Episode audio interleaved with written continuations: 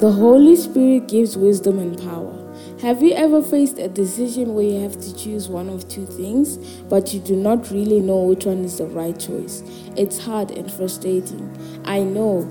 Today we are going to look at another gift that we receive with the Holy Spirit. This is wisdom. Sometimes you must take decisions that are important for high school and even your studies and work after that. These are very important decisions. That is why we lack a lot of wisdom in making such decisions. We need someone who can see into the future, who knows what tomorrow brings. Fortunately, we have a helper who knows everything. God is the Lord of everything and everyone and knows what He is planning for our lives. Therefore, we need to be able to go to Him and find out exactly what we need to choose and do to get us there.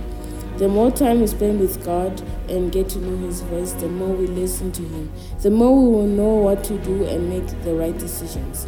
My desire is that you and I will rely more and more on the Holy Spirit every day to give us wisdom in every choice and every decision that He will give us more insight into Jesus' life in the Bible. He can also give me and you strength to go through difficult times because He is always with us wherever we go.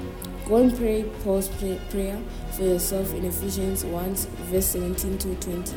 Pray for strength and wisdom to do what you have to do. Let's pray. Thank you, Father God, that we can pray for strength and for wisdom to do what we must do. Thank you for the Holy Spirit who is always with us. Help us also to tell others about you with your power and with your wisdom. We pray it in your name. Amen.